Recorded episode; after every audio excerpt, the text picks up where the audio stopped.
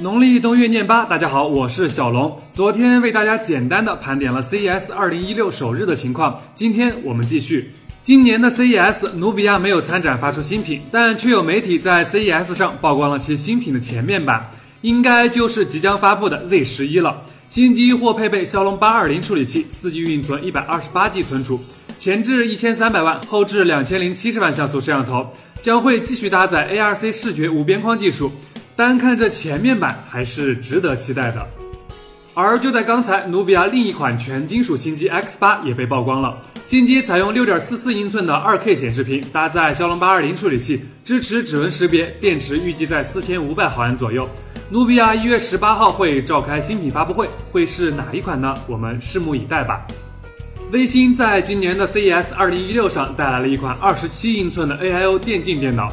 最大的亮点是采用了显卡外置设计，各种高端显卡随意更换，对于游戏玩家来说还是有一定吸引力的。不过遗憾的是，该机并不支持 FreeSync 和 G-Sync。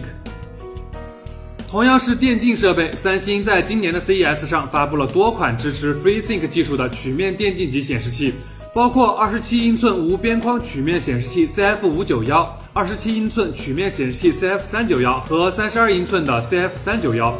不过美中不足的是，都只有幺零八零 P，在时下各种 K 满天飞的时候，确实有点磕碜了。一航今年在 CES 上发布了幺八四无人机，一米五高，重两百公斤，可载重一百公斤，充满电可续航二十三分钟，能够搭载一位乘客进行飞行。不过该无人机目前并不会商用。